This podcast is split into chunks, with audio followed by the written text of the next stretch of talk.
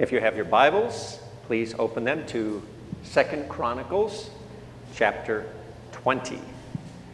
2 Chronicles chapter 20, and we're going to be reading the first 22 verses. Father, we bless you once again this morning. Thank you for giving us hearts to worship you and song, and to have hearts that go along with our lips to praise you. To continue, Lord, to open our ears, our hearts, our minds to hear your word. Help me, Lord, this morning to proclaim the truths that are here within the Old Testament, within 2 Chronicles, about King Jehoshaphat. Amen. So 2 Chronicles, chapter 20, beginning in verse 1. After this, the Moabites and Ammonites, and with them some of the Meunites, came against Jehoshaphat for battle. Some men came and told Jehoshaphat, "A great multitude is coming against you from Edom, from beyond the sea, and behold, they are in Hazazon Tamar," that is Engedi. Then Jehoshaphat was afraid and set his face to seek the Lord and proclaimed a fast throughout all Judah. And Judah assembled to seek help from the Lord. From all the cities of Judah they came to seek the Lord. And Jehoshaphat stood in the assembly of Judah and Jerusalem in the house of the Lord before the new court and said, "O Lord, God of our fathers, are you not God in heaven? You rule over the kingdoms of the nations. In your hand are power and might, so that none is able to withstand you. Did you not, our God, drive out the inhabitants of this land before your people Israel, and give it forever to the descendants of Abraham, your friend?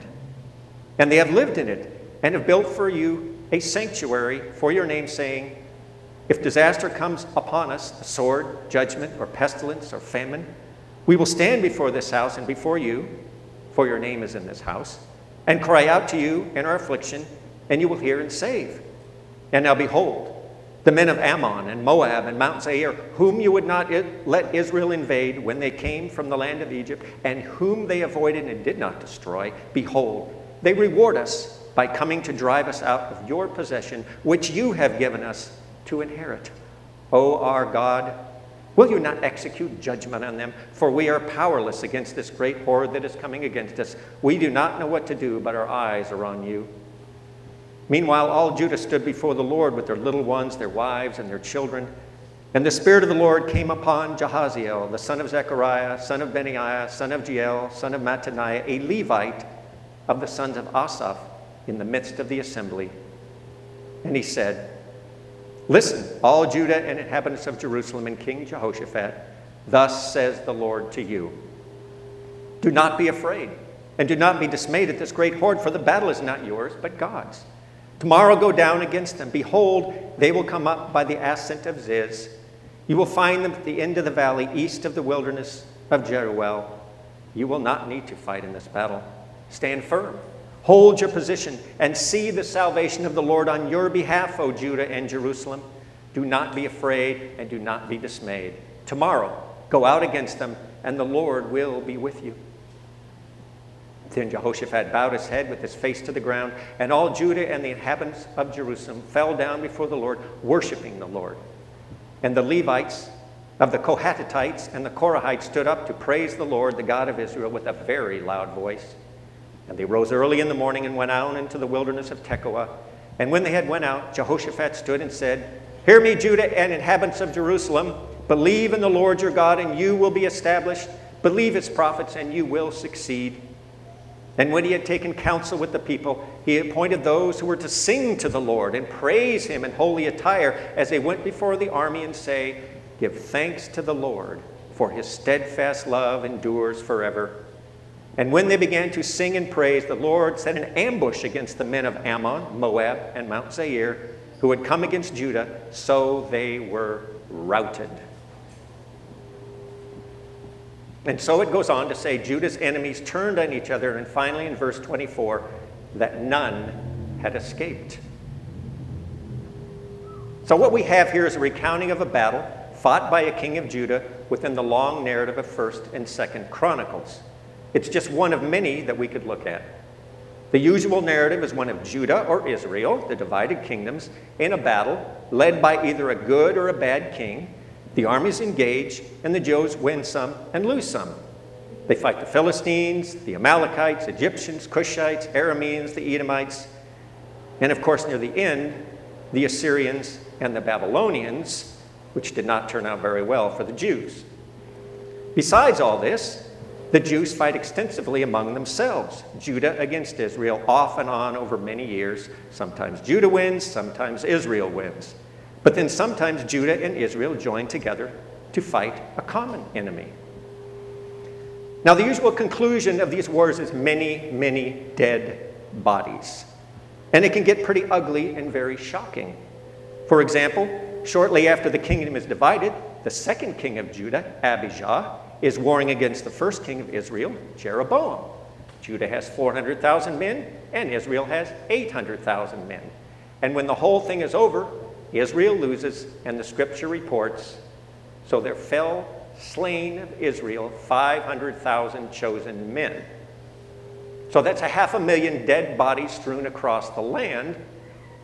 And so we could go on and on with body counts that would stagger the mind and make us scratch our heads, since the world population today is about 50 times what it was then. So if you do the math to make it relative today, it's overwhelming.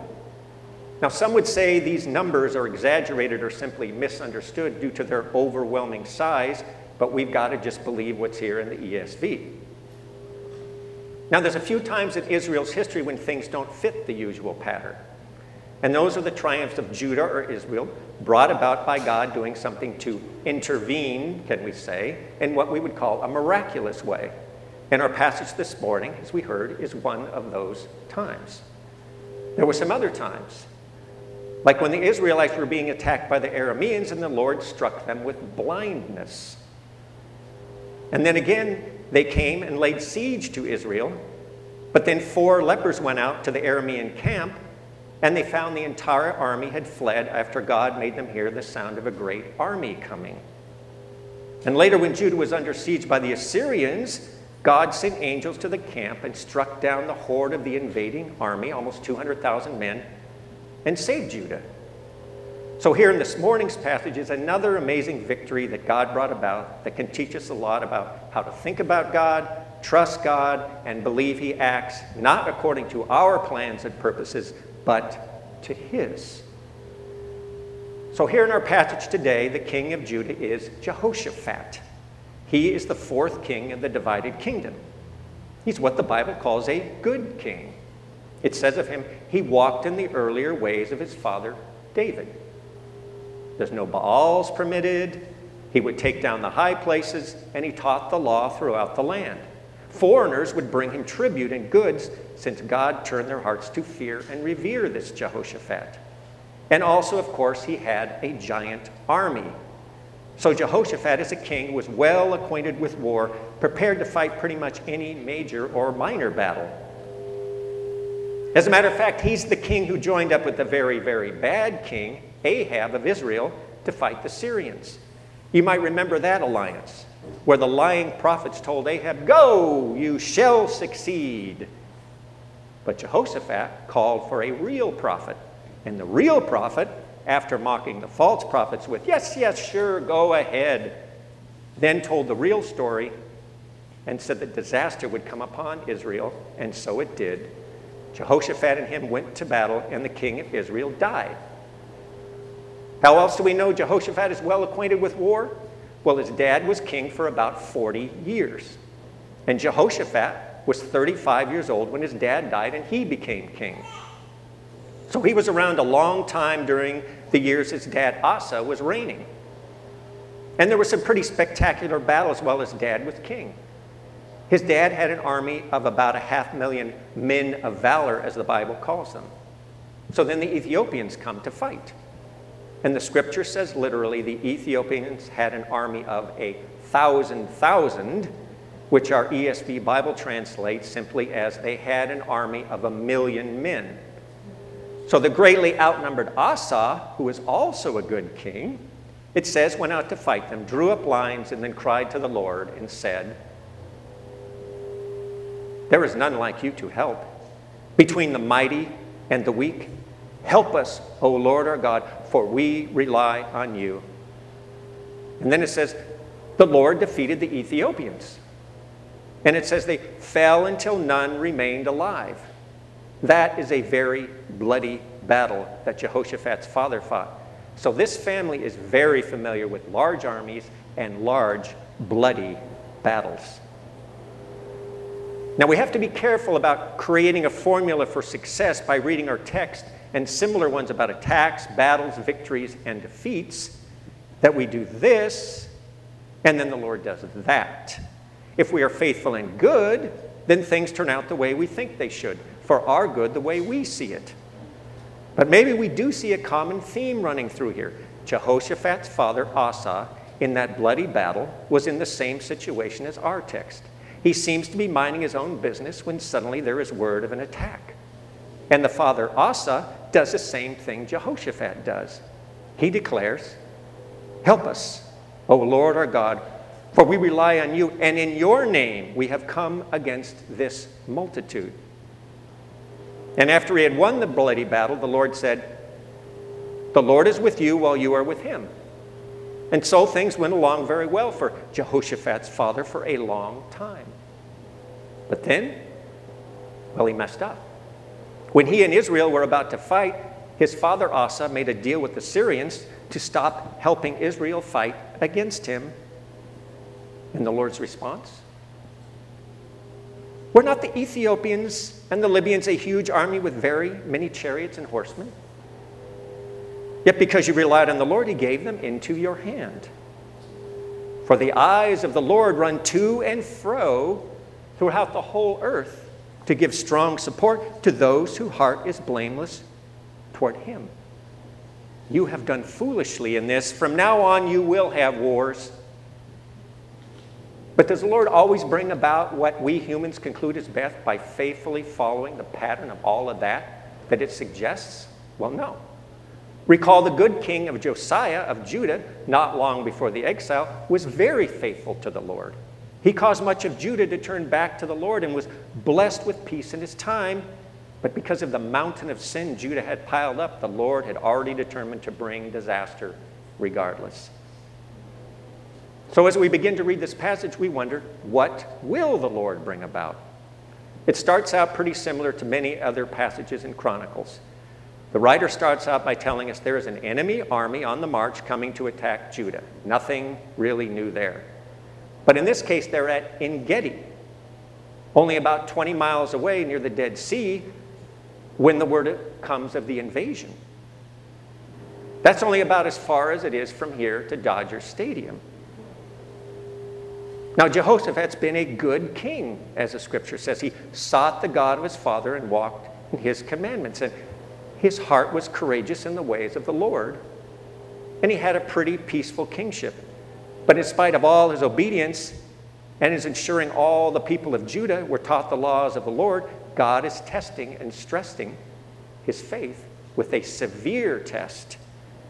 But when the test comes, Jehoshaphat is ready. He's trained himself. So verse 3, then Jehoshaphat was afraid and set his face to seek the Lord and proclaimed a fast throughout all Judah. So Jehoshaphat assembles all of Judah and they all come to seek the Lord's help. Seems like he need not worry too much over, since there is his army, a huge army that the king can call upon any time he wants. But he doesn't want. He wants to seek the Lord. In a sense, it's a good thing that it's a great multitude that's coming against him. It's a horde, as it says. It's so overwhelming and sudden that he's got to turn to the Lord. And so he does. He begins to pray. And can we note that he doesn't really tell the Lord how to go about solving the problem? What method to use?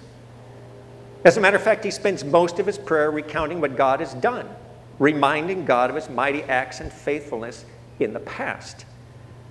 But since God does not need reminding, Jehoshaphat is really reminding himself and Judah of the trust they can put in, well, in God.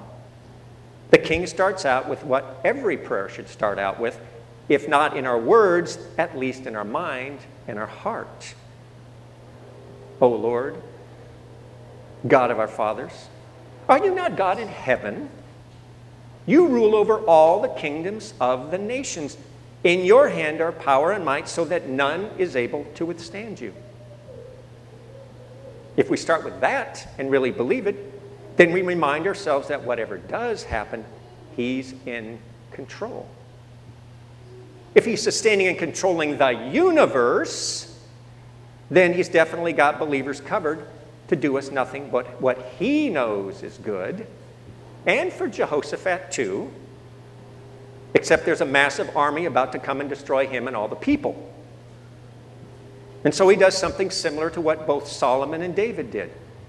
He speaks of the sanctuary, God's house, basically praying again like this way Solomon did at the temple dedication.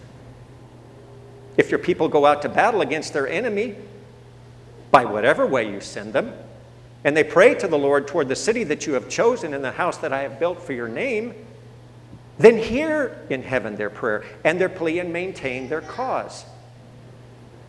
So Jehoshaphat here prays a similar prayer. If disaster comes upon us, the sort of judgment or pestilence or famine, we will stand before this house and before you, for your name is in this house, and cry out to you our affliction, and you will hear and save. So after that, Jehoshaphat, then he gets specific. O our God, will you not execute judgment on them? For we are powerless against this great horde that is coming against us. And then the king says something that caps it all off when he finishes with this. We do not know what to do, but our eyes are on you. And that is such an honorable honesty, especially from a king who is familiar with bloody battles and commands a huge army and runs a large kingdom.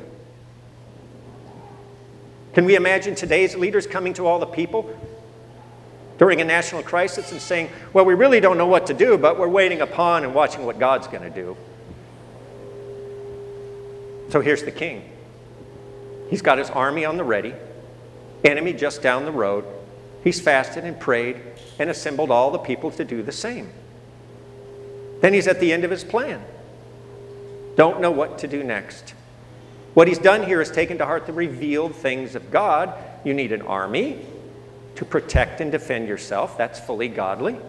The people have fasted and prayed. And as we'll see in a minute, he's got the worship team, the choir, on the ready.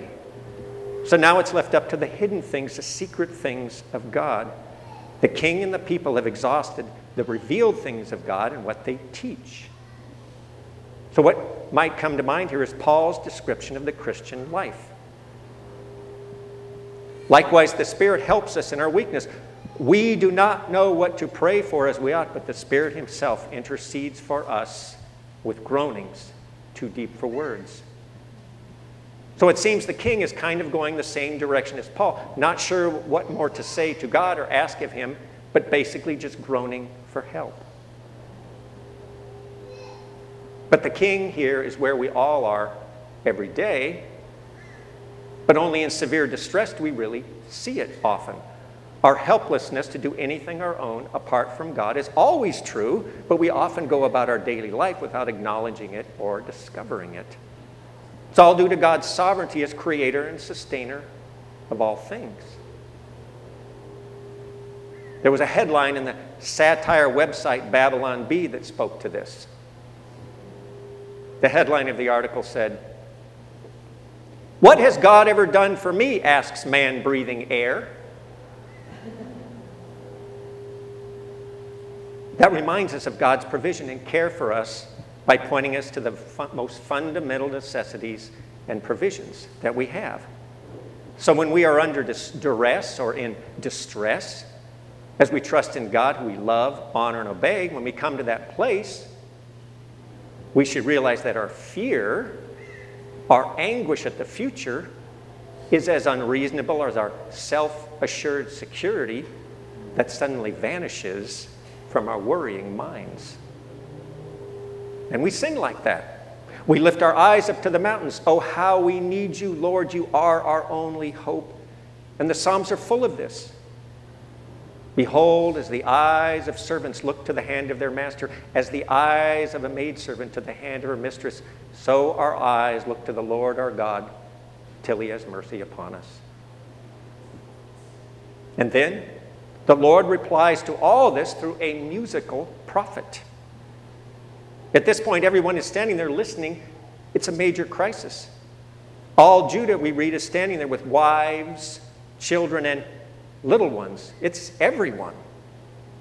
So then the prophet Jehaziel stands up and prophesies to the king and all of Judah. This is a prophet of the line of the Levites, a descendant of Asa, who David put into service to prophesy, the scripture says, with lyres, with harps, and with cymbals. He tells him that God's going to do the fighting. Throughout his prophecy, he makes it clear what God wants him to do. These are the kind of words he uses. Do not be afraid. Do not be dismayed. Stand firm. Hold your position. Do not be afraid. Do not be dismayed. The Lord will be with you. God says the battle is not yours, but God's. But then is that really different than other battles? Many times the Lord would say he was giving the enemy into the victor's hands. He told David before he was king to go to battle and that, I am going to give the Philistines into your hand. And then after David was king, another time God told him, go up, for I will certainly give the Philistines into your hand. And there's all kinds of other examples of a battle in which, obviously, whether it is stated explicitly or not, God's hand is determining victory or defeat. So how did Jehoshaphat and all of them get to this moment when they were about to go to battle, now expecting God to fulfill his plan and promise? If we go back, we see that Jehoshaphat was trusting in the Lord, following his commands, and living in obedience in the sinful human sense. Now, we can't make a roadmap to guaranteed blessing from the Lord the way we always decide it should be, but can we see the road traveled here by this king? The Lord was with Jehoshaphat because he walked in the earlier ways of his father David. He did not seek the Baals, but sought the God of his father and walked in his commandments. And then we understand in his kingdom, he would send out teachers. Having the book of the law of the Lord with them, they went about through all the cities of Judah and taught among the people. So when the word of the pending attack comes, Jehoshaphat and the people are ready.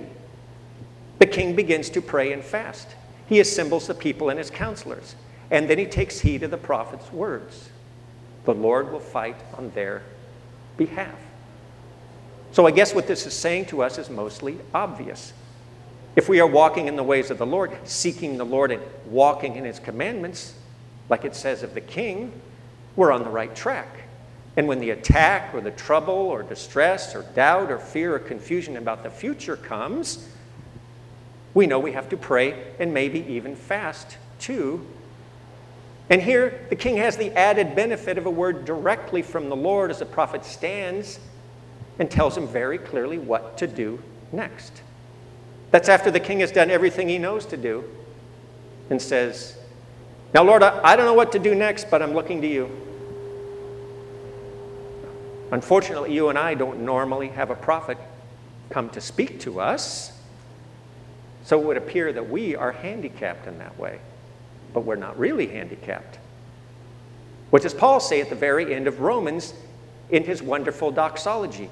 Paul speaks of God strengthening us by the gospel and Jesus' words, and then it says, according to the revelation of the mystery that was kept secret for long ages, but has now been disclosed, and through the prophetic writings has been made known to all nations.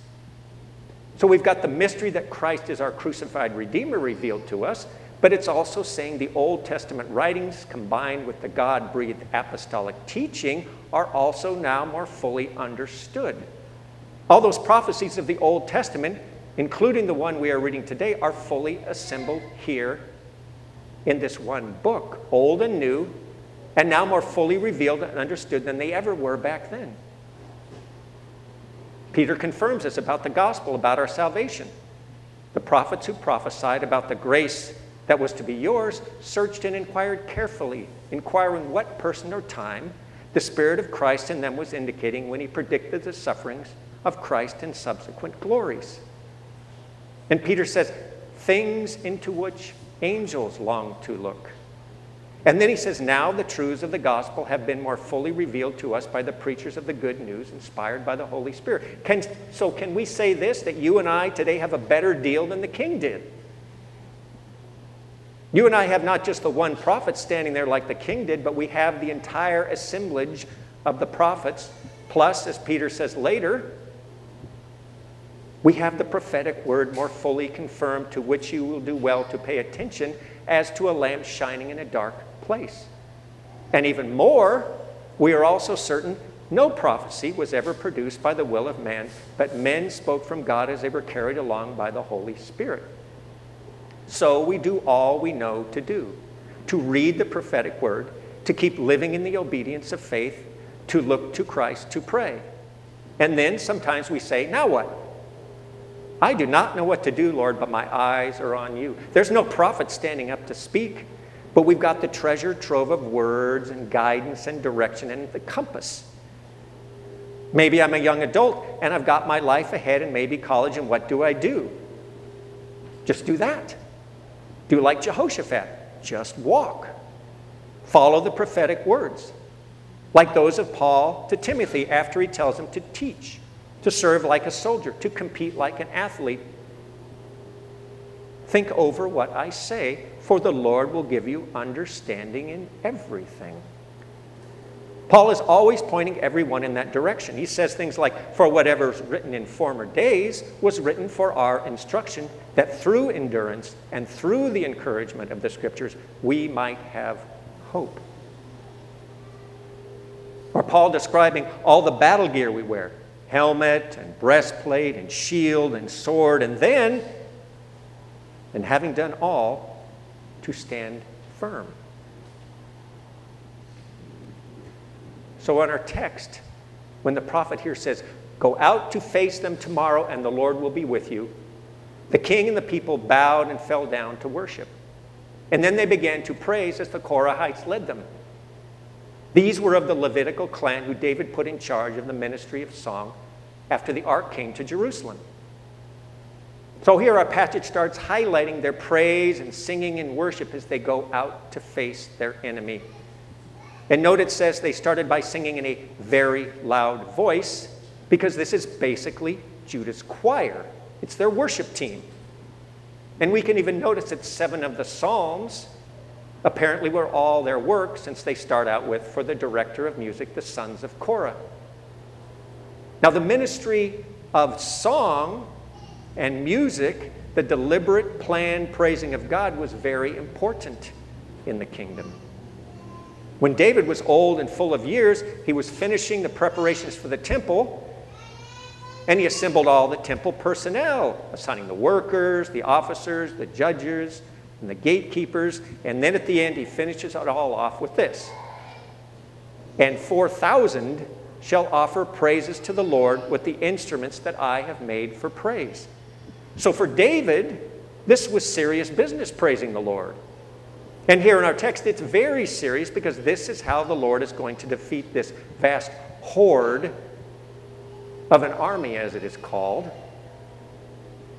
It says they rose early in the morning and went out into the wilderness to face the battle. And the king gives his final instructions to the people. Their success is in believing and trusting in God and what his prophets have said. So then the king sets up the choir to sing. He appointed those who were to sing to the Lord and praise him in holy attire as they went before the army. And so the battle begins. Now, can we notice in all this that the Lord doesn't really direct them in exactly how to fight? When the prophet had said the battle was the Lord's, not theirs, and they should go face the enemy, he simply said, stand firm, hold your position, and see the salvation of the Lord.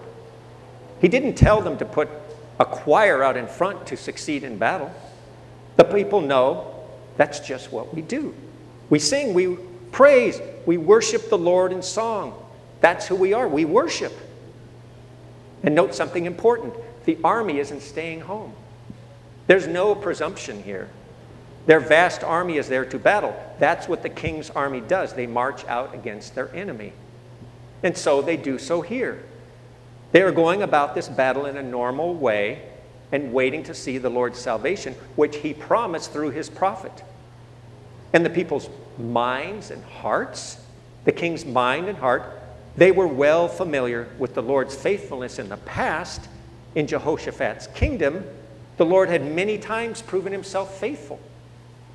And they were fully relying upon and trusting in what the prophet had said, a real prophetic word. They knew they could trust it as true.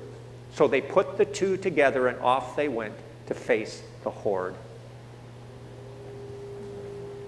Now, I wanted to note how many of the songs we sing are like that. Singing of his faithfulness proven by what he has done for us, and also his promises we can trust in. I once was lost, but now I'm found. Was blind, but now I see. And what's coming? His grace has brought me safe thus far, and grace will lead me home. And finally, when we've been there 10,000 years, we'll still praise him as many days as when we began. The prophetic word that teaches us those truths, we have that ourselves in the Bible. God shows us what is true, and we say, that is true. He does save us by faith in Christ. I do have that deposit of the Holy Spirit guaranteeing what is to come. It says here, he will save a wretch like me. And, well, he has saved a very wretched wretch. So then he says, he didn't spare his own son to do that. So won't you believe he'll graciously give you all things he has promised? His promise, as Paul says, to do far more abundantly than all that we ask or think, according to the power at work within us. This prophetic word, these scriptures, they match exactly with who God is, what he does. He fulfills every single word to mankind and to you personally, and so proves his faithfulness. And so it is certain every promise as you go forward is yes in Christ Jesus. So we love to sing about that. He is my light, my strength, my song, this cornerstone, this solid ground, firm through the fiercest drought and storm. And so we trust. We know his promise. It is certain. Jesus commands my destiny. No power of hell, no scheme of man can ever pluck me from his hand. And so Jehoshaphat, well acquainted with God's faithfulness, trusts in the prophetic words and proceeds according to plan. As usual, bring the army. As usual, sing his praises. As usual, fight when and where he says fight. So they start marching, and the text describes them singing only these words. Give thanks to the Lord, for his steadfast love endures forever. And why that brief description of their singing? His steadfast love endures forever.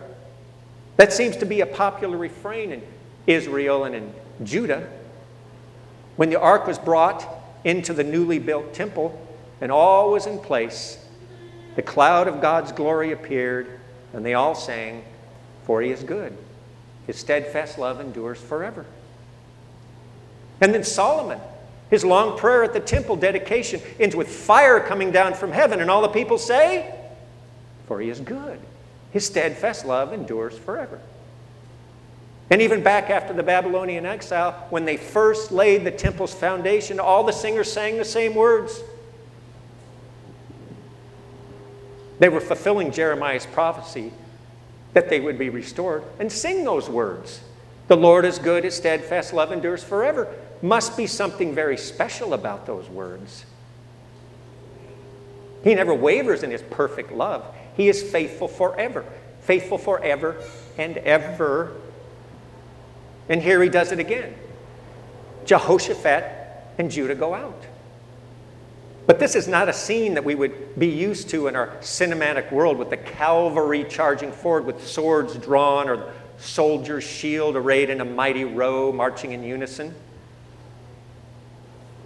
Instead, we see it says those who were singing and praising in holy attire, it says they went before the army. That's their front line. Guys dressed up in holy attire and singing and praising as they go with the army behind them. Then the Lord fights for them, totally. God ambushes the entire enemy, and they are routed. They see nothing but dead bodies, and it says none had escaped. So they gather the plunder for 3 days. And what are they still doing after all that?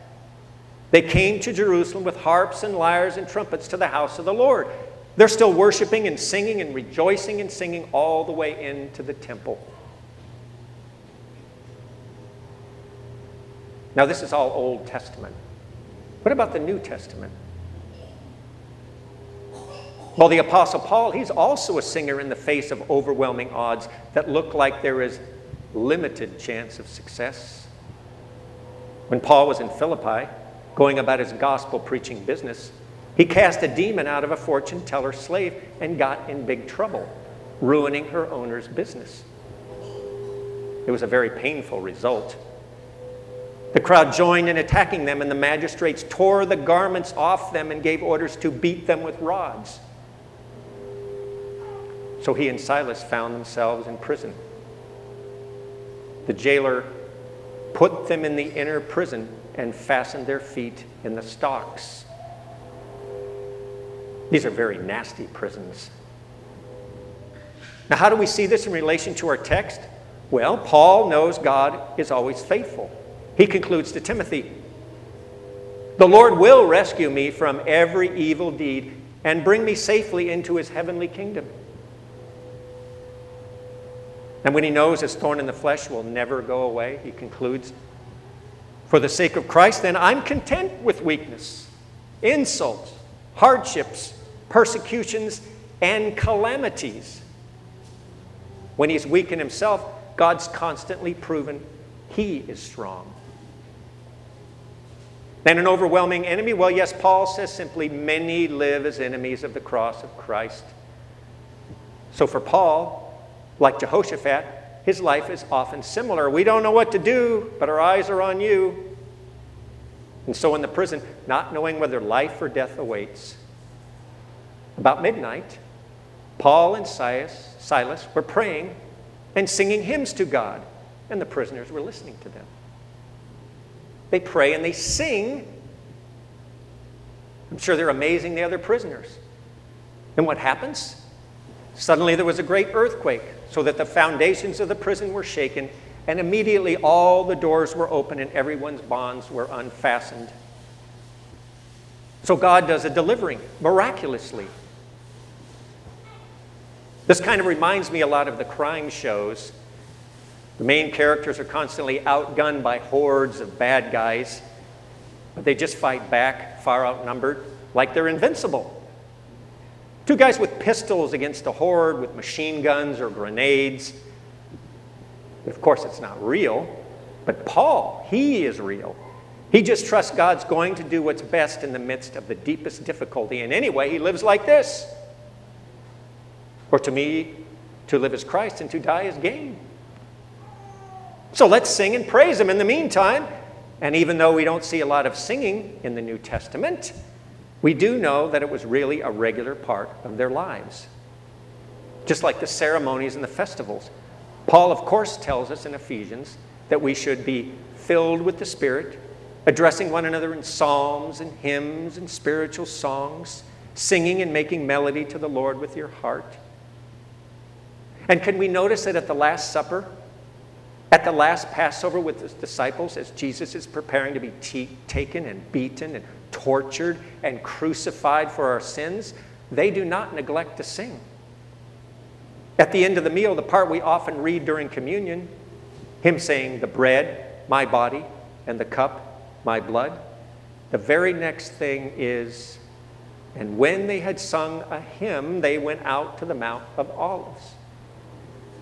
Following the normal Passover plan, that's a lot of singing. It's 4 long psalms. And when we read this story about Jehoshaphat, it's really much like many stories in the history of Israel and Judah. Seemingly endless enemies against the people of God. Battles, losses, victories. And the Jews are frequently in peril, like here in our passage. And this passage this morning can be so intriguing to people to read because it's different. We read about the raging, horrible battles with their staggering death tolls, and they're really foreign to us, except for the movie scenes they remind us of. Most of us really know little about war or battles. But here we see them going out to meet the enemy, not with swords drawn, but in song, singing their way to the enemy's front line. And we can relate to that, the singing. We hear that and say, I can relate to that. Always trusting and praising him. That is a great victory plan. The main thing here is not the singing, but the praising him, the trusting him. The singing is just the outward sign of hearts that are trusting, believing, hoping in his faithfulness to be proven once again. Yes, there is fear, of course. And there must be faith, obedience of faith, a real commitment to be, can we say, like Paul says to Timothy, a soldier for Christ? Share in suffering as a good soldier of Christ Jesus. No soldier gets entangled in civilian pursuits, since its aim is to please the one who enlisted him. Because we've got to have total trust in our commanding officer to the point we, as Jesus says, renounce all that we have. Because he says, if anyone comes to me and does not hate his own father and mother and wife and children and brothers and sisters, yes, even his own life, he cannot be my disciple. We must bear our own cross as we follow Christ, be fully confident in and committed to the Lord, so that then you can do like Jehoshaphat did. What king, going out to encounter another king in war, will not sit down first and deliberate whether he is able with 10,000 to meet him who comes against him with 20,000? Jehoshaphat did that and decided he could only have victory by trusting in the Lord. Can't be like the church in Laodicea, neither hot nor warm, so maybe going to get spit out. Not going to finish the race, win the battle, persevere to the end. But we've got to do it the right way. We have to be strong in the Lord. Like Paul says, putting on the full armor of God, not the full armor of me and not the full armor of you. We believers are going to win, going to overcome, because John tells us the promise. Everyone born of God overcomes the world. This is the victory that has overcome the world, even our faith. Who is it that overcomes the world? Only the one who believes that Jesus is the Son of God. But it's only in saying, when I am weak, then I am strong in Christ. There's no heroes here apart from God's miracle-working power, warring against men and armies and the devil and our flesh. The Hall of Faith in Hebrews, Gideon, Barak, Samson, David, conquering, they're killing lions, quenching fire, dodging the sword. It ends by saying something interesting about these valiant fighters. They were made strong out of weakness, became mighty in war, put foreign armies to flight. How and why? God's sovereignty. God strengthened them for the glory of God. That was the ultimate end of all. So what's this all about, really, for us? We've got enemies, a raging battle, our flesh, the devil, and his fully corrupted world he's turbocharging and surrounding us with right now. If you're young, trying to get a job, or a degree, or a spouse, or a life, or just a better car. But hopefully, as we go down the long road of our Christian walk, we're ultimately trying to glorify God and get to heaven to be with Christ. We are in the army, or at least we'd better be if we're going to survive. We must be ready to fight in the relentless spiritual battle of our daily lives by God's grace and for his glory. The king is not saved by his great army. A warrior is not delivered by his great strength. The war horse is a false hope for salvation. By its great might, cannot rescue. Ultimately, only our sovereign God, by his strength and purposes, he brings the victory for his glory. If anyone serves, they should do so with the strength God provides, so that in all things God may be praised through Jesus Christ. So to him be the glory forever.